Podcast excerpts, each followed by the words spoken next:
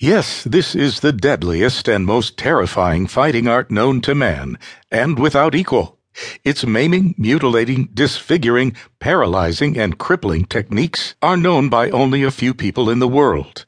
An expert in Dim Mak could easily kill many judo, karate, kung fu, aikido, and gung fu experts at one time with only fingertip pressure using his murderous poison hand weapons.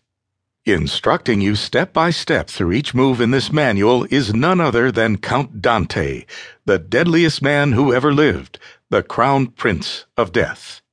Advertisement for Count Dante's fighting secrets. In 1968, John Keehan, a martial arts instructor from the south side of Chicago, started running ads in comic books for a pamphlet called World's Deadliest Fighting Secrets that he'd written under the name Count Dante. Dim Mak, the death touch in this exclusive book, the copy boasts in chop suey lettering.